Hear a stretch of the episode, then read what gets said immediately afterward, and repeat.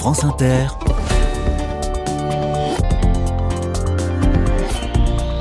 Dorothée Barba.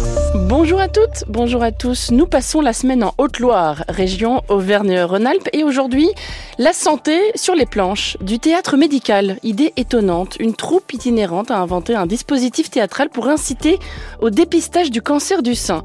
À partir de 50 ans, une mammographie est recommandée tous les deux ans. L'examen est gratuit, pris en charge par la sécurité sociale, mais moins d'une femme sur deux franchit le pas. Ce spectacle intitulé Les délieuses de langue sera de passage en Haute-Loire cette semaine à l'occasion d'Octobre Rose.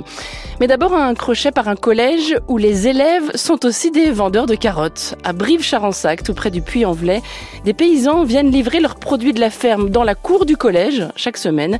Et ce sont les enfants qui organisent cette AMAP, Association pour le maintien d'une agriculture paysanne. Soyez les bienvenus. Carnet de campagne, le journal des solutions. Bonjour Myriam Bécuve. Bonjour. Vous êtes professeur documentaliste au collège Anne Frank de Brive-Charensac. On va parler de ce très beau projet, hein, la MAP piloté par des élèves. Mais d'abord, j'aimerais prendre euh, de vos nouvelles. L'antenne de France Inter, vous le savez, toute la journée donne la parole aux enseignants. Comment vous sentez-vous après le drame d'Arras? Quels sont les mots qui vous viennent? Alors, les mots sont souvent difficiles à trouver après des moments comme ça.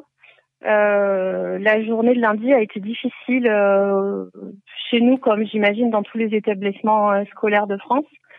Euh, nous, ce qu'on a voulu vraiment faire au Collège Anne-Franck, c'est prendre le temps déjà entre personnel de, de réagir, de s'exprimer, et puis ensuite être présent pour les élèves et consacrer un temps pour accueillir leurs paroles, et puis condamner évidemment cette violence, rassurer et et rappeler les valeurs qui font l'école.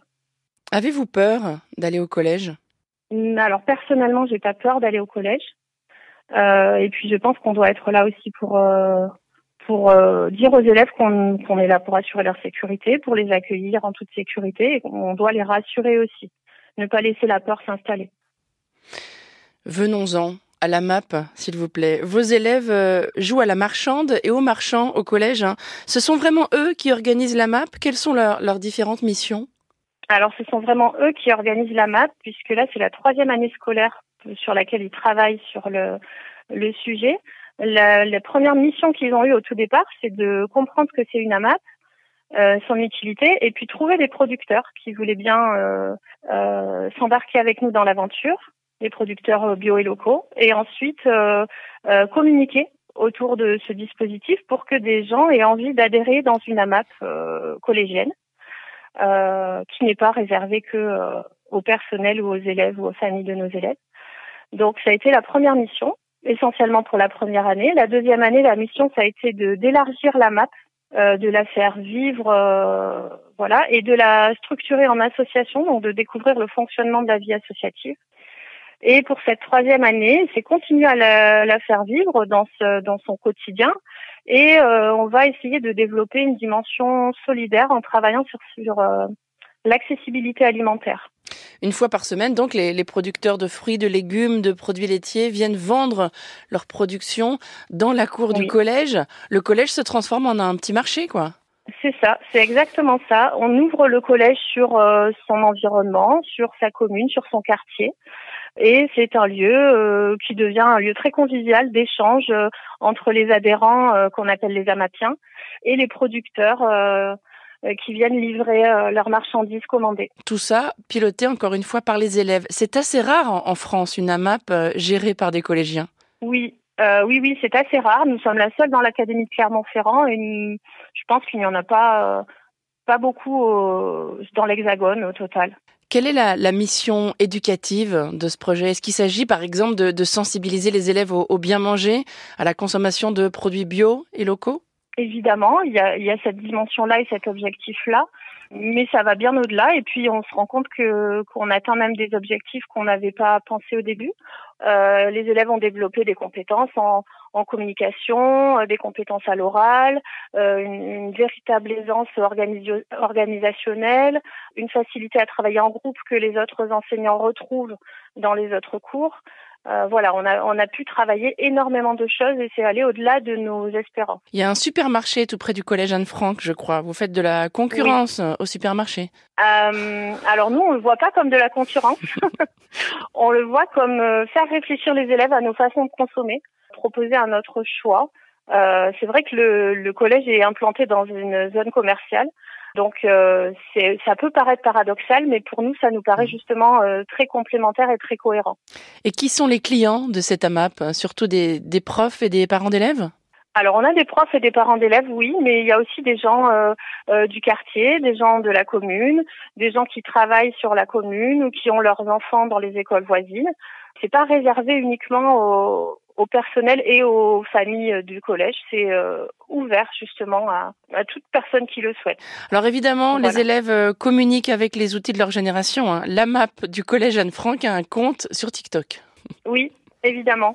Alors ça, c'est encore une fois une idée des élèves parce que les élèves sont force de proposition et c'est eux qui font vivre euh, euh, la map et notamment dans sa dimension communication. Donc, euh, on a un compte TikTok qui permet aux élèves de réaliser des vidéos plutôt amusantes pour valoriser la map, valoriser les produits, les événements qu'on organise autour de la map. Et que devient le cliché tenace selon lequel les enfants n'aiment pas les fruits et les légumes? Je pense qu'encore on a du travail à faire dans, ce domaine-là. Ah, le, cliché va bien, vous dites. Mm. Alors, pas pour tous, mais justement, on a un rôle à jouer. Le rôle aussi est très important dans les familles, évidemment.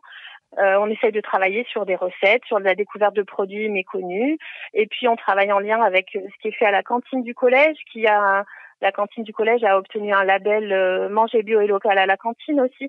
Donc on essaye d'être en cohérence pour euh, pour proposer le même message et pour justement combattre ces clichés. Mais ce n'est pas le cas pour tous les élèves. On a quand même des élèves qui aiment beaucoup euh, déguster les bons euh, produits euh, bio et locaux de notre AMAP. Euh, notamment, chaque année, on organise un petit déjeuner pour les élèves, un petit déjeuner qu'avec des produits de l'AMAP.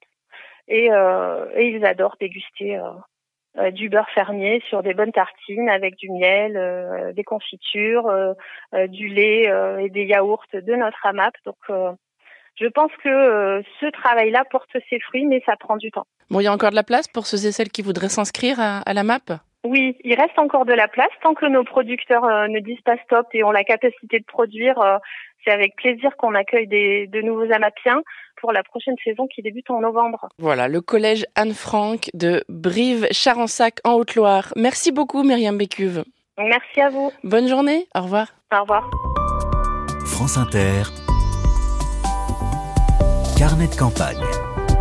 Une femme sur huit en France risque de développer un cancer du sein. Une femme sur huit. Mais quand ils sont détectés à temps, les cancers du sein se guérissent dans 90% des cas. D'où l'importance du dépistage. À l'occasion d'Octobre Rose, parlons d'une troupe qui s'appuie sur le théâtre pour inciter les femmes à se faire dépister. Les anachroniques. Paola Espinoza, bonjour. Oui, bonjour. On est la compagnie Les Anachroniques de Toulouse. Vous êtes euh, comédienne et membre en effet de cette troupe qui est basée à Toulouse. Vous serez en Haute-Loire ce week-end, samedi 21 octobre, à Craponne-sur-Arzon. Quel est le principe de vos spectacles, Paola? Alors, euh, nos spectacles, notre spectacle s'appelle Les Délieuses des langues et euh, alors, notre objectif, c'est vraiment de dédramatiser les sujets autour des dépistages, de informer à la population de comment il faut faire un dépistage et donner tous les outils par les biais de théâtre afin qu'ils comprennent que les dépistages, c'est important. Plus tôt on s'est fait dépister, plus léger le protocole mm. de soins va y être. Vous êtes euh, d'origine chilienne, Paola, et vous vous appuyez d'ailleurs sur la langue espagnole, je crois, sur scène. Oui, oui, oui, tout à fait. Alors, euh, il avait une scénette de cours de théâtre espagnol et je faisais vraiment le, le cours d'espagnol. Je travaillais justement par rapport les parties de cours humain. Hmm. Donc voilà, je, fais, je, je faisais la, la prof d'espagnol. La prof d'espagnol qui apprend comment on dit sein en espagnol, pecho. Par exemple, los pechos, très bien. Vous avez sans doute vu passer ce chiffre diffusé par la Ligue contre le cancer. Moins d'une femme sur deux fait son dépistage à partir de 50 ans. Et pourtant, c'est gratuit, hein, tous les deux ans, la mammographie. Comment est-ce que vous expliquez les réticences des femmes? On n'y pense pas ou on a peur? Alors, euh, je pense que on ne pense pas, on a peur. Il y a des femmes qui se prennent en charge. C'est un spectacle qui se nourrit aussi euh, par des échanges ensuite avec les spectateurs, avec les gens de la salle, avec des professionnels de santé. Dans le spectacle, on n'aborde pas qu'un cas particulier en fait. On, on, on essaie d'aborder la problématique plus au sens universel. Vous avez joué dans toute la France hein, depuis plus de dix ans, depuis votre création. Quel retour avez-vous dans le public en général? Alors, les gens sont très contents, sont très reconnaissants. Euh, les gens parfois sont très émus parce que euh, ils considèrent que ce qu'on fait, c'est pas que de théâtre, c'est même un acte militant. Et parfois, on est ému de le faire parce que parfois les gens viennent nous voir pour dire ok, c'est décidé. Euh, il y a même des gens qui à moitié du spectacle ils prennent la, la parole et ils disent ok, c'est décidé, je vais le faire. Et je vais faire ces dépistages. Vous m'avez convaincu. C'est tellement simple. Euh, je pensais pas que c'était comme ça. Et on sent que ce qu'on fait aussi, c'est c'est important. On se sent importante sur scène et à la fin de, spectacle. Et d'ailleurs, vous êtes conviés partout dans les MJC, dans les salles des fêtes, dans les mairies, par des organismes de prévention. Hein. C'est vraiment du théâtre de santé que vous proposez. Voilà, c'est pour ça que je vous disais que c'est plutôt, on le voit comme un dispositif théâtral, des théâtres appliqués à la santé, à la prévention. Donc les gens qui viennent vers nous, c'est vraiment les mutualités, euh, par exemple les entreprises privées, ça nous arrive vraiment d'arriver dans ces entreprises privées justement pour euh, sensibiliser aux salariés euh, dans les cadres de Octobre Rose. Par exemple, là, cette mois-ci, on a travaillé dans différentes entreprises privées pour euh, dépister les, les, les salariés d'entreprises et, euh, et pas que, aussi la CPAM, euh, d'organismes aussi de, de, santé publique aussi. Je vais pas vous demander, Paola, si on peut rire de tout, mais, mais le cancer du sein, c'est une matière première pour faire des blagues? Alors, euh, le sujet le prend bien sûr au sérieux parce que c'est important de le prendre au sérieux, mais on s'est rendu compte que quand même, utiliser les divertissements dans notre dispositif permet un peu de s'évader de, sa propre vie, de sa propre peur.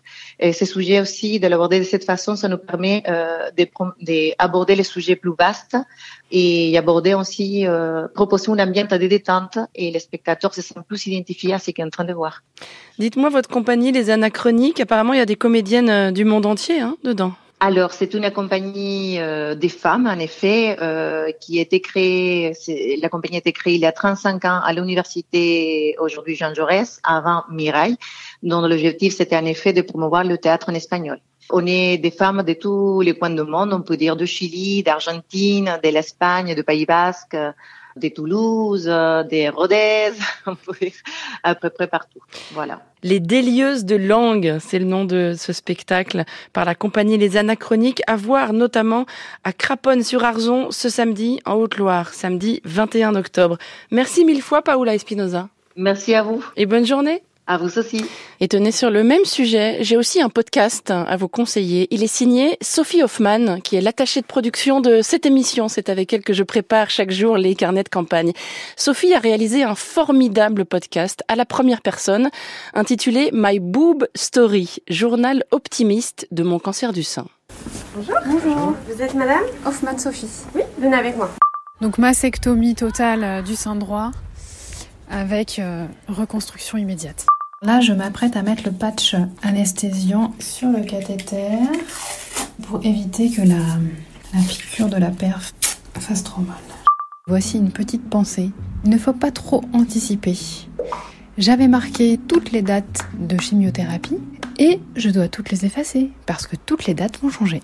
Je voulais faire un petit point euh, boob sur mon sein droit qui est magnifiquement rond. Allez Tu veux faire un tour comme ça? Voilà. Un minute de footing. Par rapport à la nouvelle année et aux bonnes résolutions, comme si on avait des mauvaises résolutions. Ça n'existe pas en fait, donc euh, on fait comme on peut, et puis voilà, c'est bien déjà. Voilà, il y a les moments de joie, mais aussi la bienveillance des infirmières et puis le footing encouragé par son compagnon. C'est un podcast euh, vraiment précieux pour toutes celles qui sont concernées, bien sûr, mais aussi pour tous les proches des malades. Ça s'appelle My Boob Story, mon histoire de sein, donc, et c'est disponible gratuitement sur toutes les plateformes de podcast.